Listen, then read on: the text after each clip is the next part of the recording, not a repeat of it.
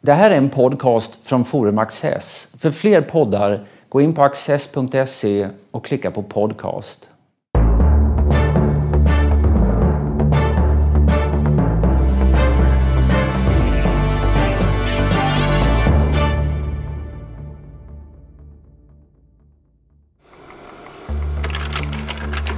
Friedrich Nietzsche är en tysk filolog som ställde skarpa frågor om sin samtids omvälvningar och deras existentiella konsekvenser.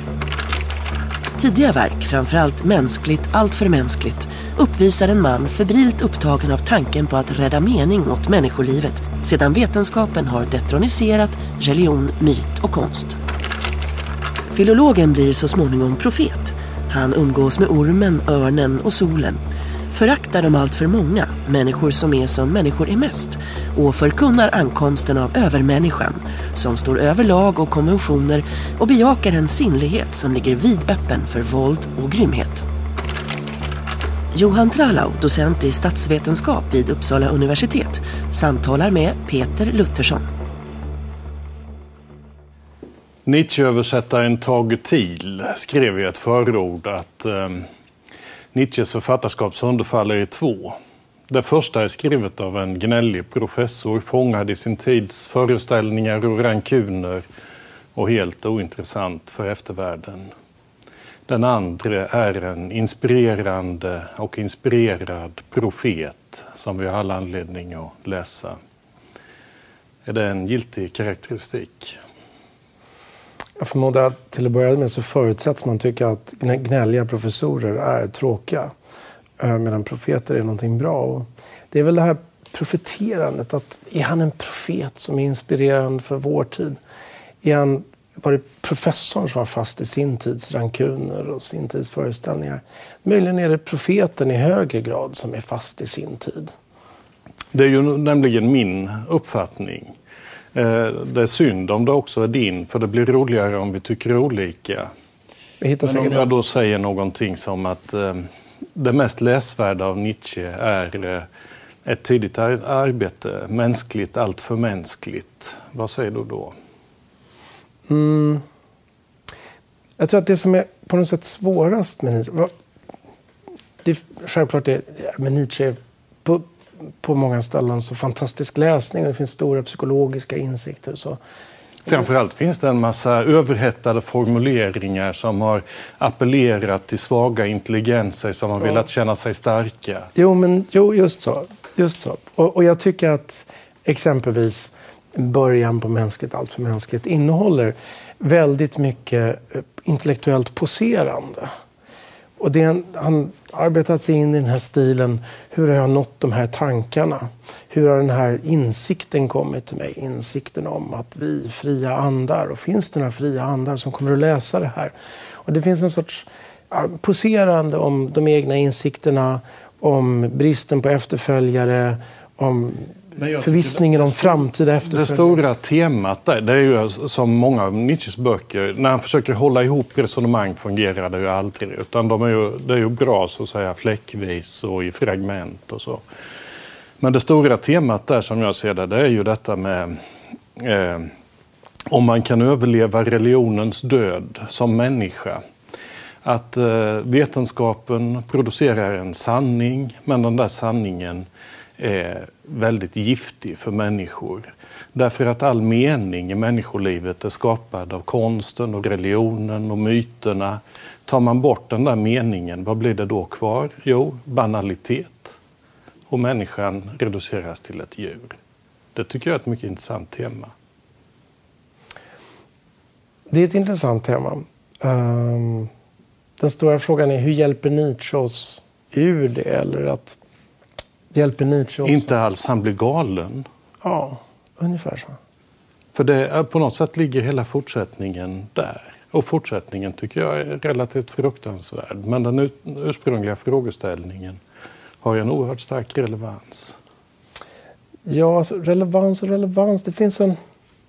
Jag förmodar att om, om Nietzsche hade skrivit det han skrev anno 1450 eller 450 före eller efter Eh, Kristus så, så, så hade man i högre grad betraktat honom som en, en överhettad tungomålstalare. Så. Eh, vi, vi eh, en gång utanför systemet på Systembolaget på Rosenlundsgatan så såg jag en frekvent besökare på Systembolaget som skrek det finns ingen sanning och det finns inget helvete. Och då tänkte jag så det här är en Nietzschean uh, på Söder. Och, och, på något sätt så är det så att ja, men jag förmodar att det finns en... Det har funnits epoker när man har tyckt att det är en stor insikt att stirra in i intet och säga det här är intet. Mm. Och detta, detta är det som finns. Men det är också det där med fri ande, så, eh, som du nämnde. att eh, det blir ju en slags, vad ska vi säga, en, de fria andarnas samhörighet som man inbjuds till. Känner man sig lite utanför och lite annorlunda och framförallt om man känner sig lite för mer så bjuds man in till, till en gemenskap som inte inte är obehagligt kletig på en utan som bara finns där genom de där orden och så. Mm. Och redan i Mänskligt allt för mänskligt så säger Nietzsche att eh, den som blir en fri ande och tänker så att säga utanför systemet, han, han utlämnas till ensamhetens kyla och ångest. Och då bjuds man in i den där de ensammas exklusiva klubb. Men det är en väldigt bra karaktäristik av, av dragningskraften hos Nietzsche. Så att man kan man kan känna sig exklusiv, insiktsfull, den stora massan, liksom de som eh, liksom etablissemanget och så vidare. De, har, eh, de sitter fast i det förljugna, i det mm. falska, i det falska livet, medan man själv genomskådar det. Det där kommer ju mer i nästa fas, så att säga, när han... Eh, man kan säga om Nietzsche att han gör en kometkarriär. Han eh, tar visserligen inte studenten förrän han är 20 men han blir professor när han är 24 i Basel. Det är ju bra gjort. Det har varken du eller jag lyckats med. Inte ens varit i närheten. Ja. Och eh, han blir professor i filologi. Så är han det ett tag. Skriver sina första böcker. Det som tillmenar är den gnällige professorn. Sen eh, av sjukdom och eventuellt också för att han har svårt att attrahera studenter så lämnar han sin professur när han är 35 ungefär. Lever mestadels i Italien under de nästa tio åren. Skriver då massor med böcker, framförallt mot slutet enormt många. Sen när han är 45 så kollapsar han och är sen ett eh, eh, paket i vård av sin mamma och sen av sin syster. Men när han går över i nästa fas där, ehm, då börjar ju det här, de ensammas gemenskap också vända sig utåt i att eh, det blir ett väldigt förakt mot de allt för många, emot trällyckan och sådana där saker. Absolut. Det finns den här, jag menar, det finns ju så att säga, grader av fientlighet. Och det är klart att Nietzsche har en, en massa insikter i också ser hyckleri och ser sånt som har blivit ett kultur, en kultur som har blivit ett tomt skal som inte riktigt tror på sig själv längre. Det är klart att där, där finns det insikter. Och det finns någonting... Alltså det, man har tagit Nietzsche på så stort allvar. Det är det jag menar med att eh, 1900-talet Nietzsches århundrade så att man har, att man har betraktat det som att man har betraktat det just som stora insikter. För det, mycket av det som hans kritik, eh, hans, hans förnuftskritik, hans, eh, hans kritik av våra begrepp, hans, hans kritik av naturrätten, hans kritik av, av föreställningen om kunskap och så vidare är egentligen eh, ganska, hur ska man säga, det är ju ganska fluffigt så.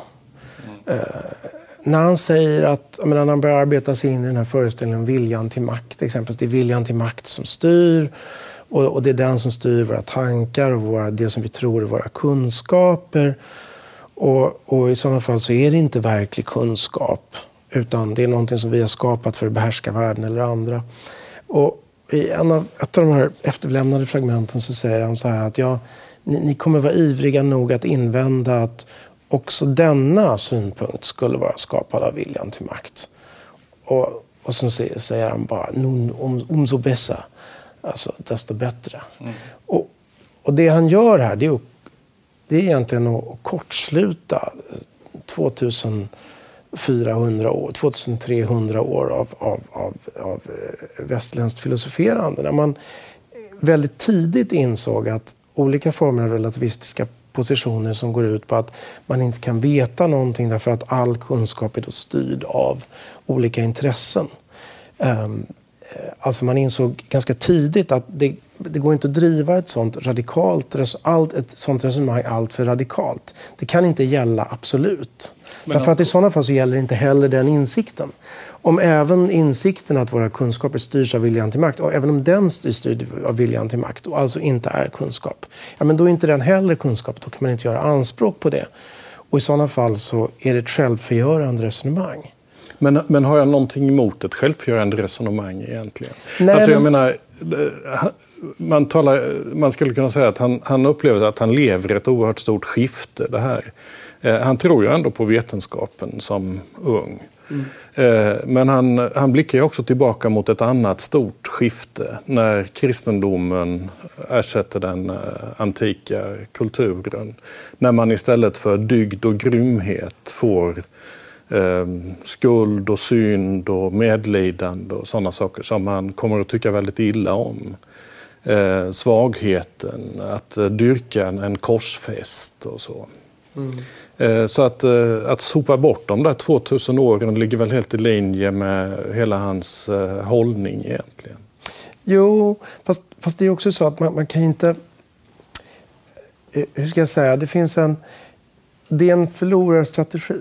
Om man inte har kunnat om man inte har kunnat visa någonting, utan man bara kan framföra ett argument som är självförgörande. Att sen då säga att ja, jag vill ha ett självförgörande argument, ja, men det, är ju, det är att säga så här, jag har förlorat. Och att sen klä det i påsen som att jag är den stora avslöjaren. Då, då finns det inte så mycket kvar. Ja, det som finns kvar det är ju det som han till sist ändå bejakar. Sinnlighet, lust, dans. Alltså ja, när människan har blivit djur. Och allt det andra, överbyggnaden, det, det som gav den andra meningen är bortsopat. Ja, men varför? Undrar man. Varför? Ja, ja, därför att det gick inte längre att tro på det. Eller Nietzsche kunde i alla fall inte tro på det. Det finns ju vissa antydningar att han försöker lite grann och, och tro på någonting som inte går att tro på. Eh, bara för att det skulle fortsätta att ge mening. Men, eh, men det där vänder han ju snart till väldigt stark aggressivitet istället. Ja, men frågan är varför man ska hålla fast vid lusten och dansen. Jag förmodar att att jag förmodar att ett, ett generöst, produktivt och konstruktivt sätt att läsa Nietzsche skulle ungefär skulle vara att han, att han vi, att det syftar till att visa hur självförgörande det är och att man därför måste återvinna en klassisk, kanske platonsk syn på kunskap. Um, men det är just det som man, som man vänder sig mot. Mm. Det, ja, vi har, I i, i avgudaskymning så säger han vi har, vi har avskaffat den verkliga världen. Och när vi har gjort det så har vi också avskaffat den skenbara världen. Och ingenting finns kvar. Men om man börjar se dem där, alltså eh, det, är, det är en ensamhet som också är en elitism, som vi var inne på. Det finns i, i hans efterlämnade papper någonting som heter Vi filologer. Eh, där han, först, han var ju filolog. Vänta lite, vi säger någonting om filologi. Och han, eh, Nietzsche är ju intresserad av det antika. Så. Eh, hur mycket kunde han om det antika? Ja, uppenbarligen mycket. Men ändå är det någonting konstigt med hans karaktäristiker. Det är som om han så att säga, hade vissa idéer och föreställningar och tankar själv. Och sen behöver han klädhängare för dem. Och då hittar han olika gestalter i antiken som man påstår olika saker om. Eh, om det har någon riktig överensstämmelse med den historiska personen eller inte. Eh, ganska eh, ytlig i så fall ofta. Det, kan du köpa ett sånt resonemang? Det, det tror jag nog. Och, och egentligen, på, egentligen på två sätt. Och det ena blir att förstås för men för en sån som Nietzsche som, som också poserar en hel del med hemligheter. Allt som är djupt älskar masken, säger han i Bortom gott och ont. Uh, men att om man, om man då antyder att man har hemligheter och så vidare, ja men då kanske man inte är fullt sanningsenlig angående tolkningar eller källor och så vidare. Um, men det andra tror jag är att, att man uppfattar honom som kanske egen som filolog när han fortfarande var filolog var att ah, man... Jag förmodar att det också fanns ett, ett arv kvar. Att, att den, eventuellt så finns det ett arv kvar av att man inte behöver belägga så fasansfullt mycket. Mm. Uh, på, på Samtidigt har man ju börjat med det och det är väl en av anledningarna till att han säger att 99 av 100 filologer borde syssla med någonting annat. Man kan ju lätt räkna ut vem den hundrade är. Så. Men, men, eh, men sen i den där filologen finns det någonting som, som jag tycker är intressant. Um, som handlar om den där gruppen. Han skriver jag drömmer om ett kamratskap av kompromisslösa människor som inte skonar någon och vill kallas förintare. De mäter allt efter sina, sin kritiska måttstock och offrar sig för sanningen. Det där har snappats upp av eh, Edith Södergran drömde ju också om en sån där grupp som hon efter Nietzsche kallade för övermänniskan. Och som hon sa, vill starta upp och handla. Det är oundgängligt att vi bildar en liten grupp sådana över världen som förstår varandra och läget helt, som hör ihop som en enda flamma. Och vad flammor gör vet vi också. Mm. Och en nästan eh, identisk formulering, eller mycket snarlik, finns i Joseph Conrads roman om terroristerna. Den där som på svenska heter Anarkisten. Där det är en liten grupp i London som genomför ett sprängattentat. Där säger en av dem där. Jag har alltid drömt om en fast sammansvetsad grupp, hundraprocentigt besluten att strunta i alla skrupler när det gäller valet av medel. Tillräckligt stark för att verkligen kunna kalla sig krossare och förstörare och helt fri från varje antydan till den resignerade pessimism som fått världen att ruttna inifrån. Inte ett uns medlidande med någonting i denna värld, ingen barmhärtighet ens med sig själv, och själva döden en gång för alla värvad i mänsklighetens tjänst. Det är en sådan grupp jag drömmer om. Måste Nietzsche ha velat någonting annat än ren destruktion?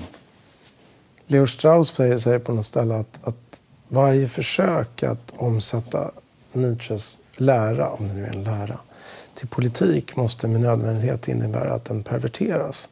Och, och det stämmer naturligtvis, därför att om man gör någonting så vildvuxet så så, så, så går det inte att göra någonting så konkret och enkelt och eventuellt systematiskt som, som politik har det. Um, men jag förmodar att den här destruktionslustan, det, det är frågan om vad den, vad den innebär. Det, uh, någon, jag har glömt vem, men sagt ganska träffande att Nietzscheanismen blir snällare när den åker över Atlanten. Då handlar den här enorma förstörelselustan. Det handlar istället om personer som sitter i universitetskafeterier med, med, med, ganska höga månadslöner och drömmer om att, att universitetsinstitutioner ska vara helt annorlunda eller någonting sånt. Och, och den destruktionen, den är förvisso kanske inte heller så förbaskat rolig, men det är i alla fall inte en kontinent som, som ligger i ruiner och lågor. Det, som, det som Nietzsche, han, han talar ju själv om det där, vad ska jag säga, mästarens förhållande till lärjungarna. Och varje mästare blir stor genom sina blinda lärjungar. Eh, det där tycker jag är rätt eh, träffande, för det passar ju på många av de här som följer Nietzsche. Att vad man än kan säga om Nietzsche, han, han tänker radikalt och han vågar fullfölja sin tanke hur långt som helst. Mm. Många av de andra stannar ju någonstans på vägen, så säga, samtidigt som de tror sig vara fullblods Nietzscheaner. Mm. Men relationen detta, det som sägs om relationen till, till lärjungar, det tycker jag är intressant. Jag minns jag träffade, det är många år sedan nu, en av de här Yale-skolans litteraturforskare, Jeffrey Hartman. Han sa om sina två kollegor Paul Duman och Jacques Derrida att eh, vad han inte kunde förlåta dem, det var att de inte kunde hålla sina beundrare ifrån sig. Att de lät sig dyrkas ungefär som Kurtz i Conrads roman. Det tyckte han var riktigt obehagligt. Mm. Och frågan, jag menar, hur hade Nietzsche ställt sig till, till uh, hur hade Nietzsche ställt sig till dagens Nietzscheaner? Ja.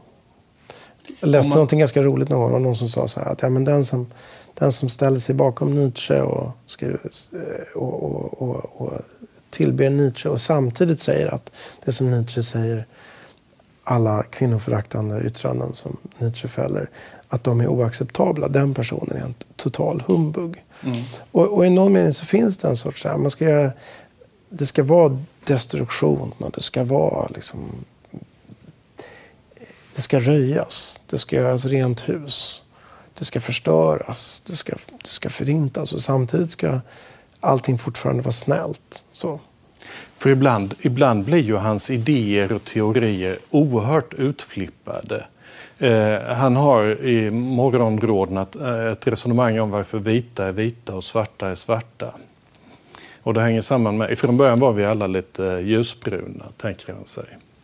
Men så lever man i en farlig verklighet med en massa vilda djur och andra människor som springer omkring med yxor och så. Eh, och då är det när, när de där hoten uppstår så kan man ju reagera på två sätt. Eh, antingen eh, så är man lite dum i huvudet och då blir man arg och skriker tillbaka och det rusar upp en massa blod i ansiktet på en och efterhand så blir man svart. Eller så är man klok och förståndig och förstår att detta är livsfarligt och då blir man rädd och så bleknar man och efterhand blir man vit. Hur ska man uppfatta ett sådant resonemang? Alltså det, det är en bra fråga. Det, det, det finns ju en massa... Det, finns en massa föreställningar som, som har tagits på väldigt stort allvar. Och som man tänker sig att mycket intelligenta personer inte riktigt kan ha, ha trott på. Mm. Ja, men 1600-talet, man var helt övertygad om att det fanns i havet levande människor med fiskstjärt. Och, och men redan Aristoteles säger att det är en absurd föreställning att det skulle finnas såna här blanddjur. Men på 1600-talet var det vetenskapens ståndpunkt. Också de, alltså ledande zoologer och teratologer beskrev de här varelserna som vi idag vet inte finns. Mm. På 1800-talet eh, så fanns det en, en eh, eller jag menar, långt fram till 1800-talet så fanns det en föreställning om att liv uppstår ur materien att, att arter och djur uppstår ur eh, lera. Ur icke-besjälad, eller icke-besjälad, men inte levande materia. Och det här var, det var också en, vet, en vetenskaplig ståndpunkt och ett sätt att förklara arternas uppkomst utan Gud. Vetenskapen är väl överhuvudtaget bara gloriös i nuet, så att säga. Om man tittar på dess passerade ståndpunkter är det ju Ja, den har mycket att yvas över, men den har också mycket att inte yvas över. Ja, eller åtminstone att, att göra oss ödmjuka inför okay. ja, jag håller med om det. Sånt som uppfattas som mycket bisarrt. Mm. Och det är, ja, men det är väl ungefär som att ja, men det här, sortera eh, varför, ja, varför uppstår tidvatten? Så här, har det någonting med månen att göra? Ska man, ska man avvisa det därför att det liknar astrologi? Mm. Jag vet inte. Och jag förmodar att en, en Nietzsche-kännare bör ha en ståndpunkt om, om hur allvarlig Nietzsche är. Men om man tar den misogyna då istället så där kan han ju ibland nästan skapa någon slags trivsel kring saker. Han säger att eh, kvinnorna i Orienten de eh, gillar att bli agade. Om deras män inte slår dem så känner de sig inte älskade. Eller han eh, kan eh, i, om det är Zarathustra eller Antikrist, eh, skriva om skillnaden mellan män och, och kvinnor. Att männens lag är jag vill, kvinnans han vill. Vad säger man om sådana saker? Hos Nietzsche är det så pass systematiskt så att, att vi i någon mening ska ta det på allvar. För annars har man ju ofta gjort sådär. Man, alltså, jag har ju ägnat mig mycket åt litterär modernism. Så där sägs ju hela tiden en massa rätt vedervärdiga saker. Mm. Eh, och alla litteraturhistoriker har valt att ja, men det där det var ju bara för att provocera. De mm. menade inte så mycket med det och så. Eh, jag kan inte begripa mig på den ståndpunkten och det kan jag inte riktigt göra vad gäller Nietzsche-receptionen heller. Um, Utan jag håller fast vid någon slags eh, naivitet när jag ser de här sakerna. Jag tror att de betyder vad de betyder. Och det är ju en, en hållning. Nietzsche talar om en annan hållning, nämligen om snillrikhet. Han är mycket emot snillrikhet. Det är en sak som han och jag har gemensamt. Han säger att eh, det gemensamma för de snillrika, eller de som eftersträvar snillrikhet, det är att de aldrig är det. Ja, men det är, åtminstone som bonmot så är det, så är det bra. Det, det, uh, det finns så mycket. Jag menar, det, är lite grann som Nietzsche som, som uh, Gamla Testamentet eller La Rochefoucauld eller något sådär. Det finns alltid någonting som man kan, mm.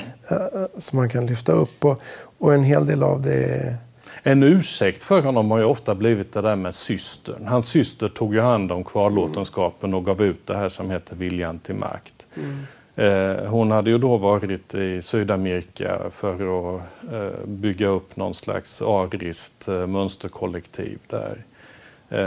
Vilket hade misslyckats och kommit hem och får en ny mening i att ta hand om sin brors kvarlåtenskap och låter sig enrolleras av mörka krafter. Och så säger man att allting beror på den där elaka systern eller den ondskefulla systern som förvandlade Nietzsche till någonting han inte var. Hur är det med skuldfrågan där? Jag skulle väl tro att man, att man inte riktigt i samma grad längre talar om henne som, som någon som så att säga uppfann viljan till makt eller så. Utan att man i högre grad tänker på det som en bok. Men, men, men där vet jag faktiskt inte vad, vad forskningens ståndpunkt är just nu. Det uppskattar jag mycket. Tack så mycket, Jo. Tack.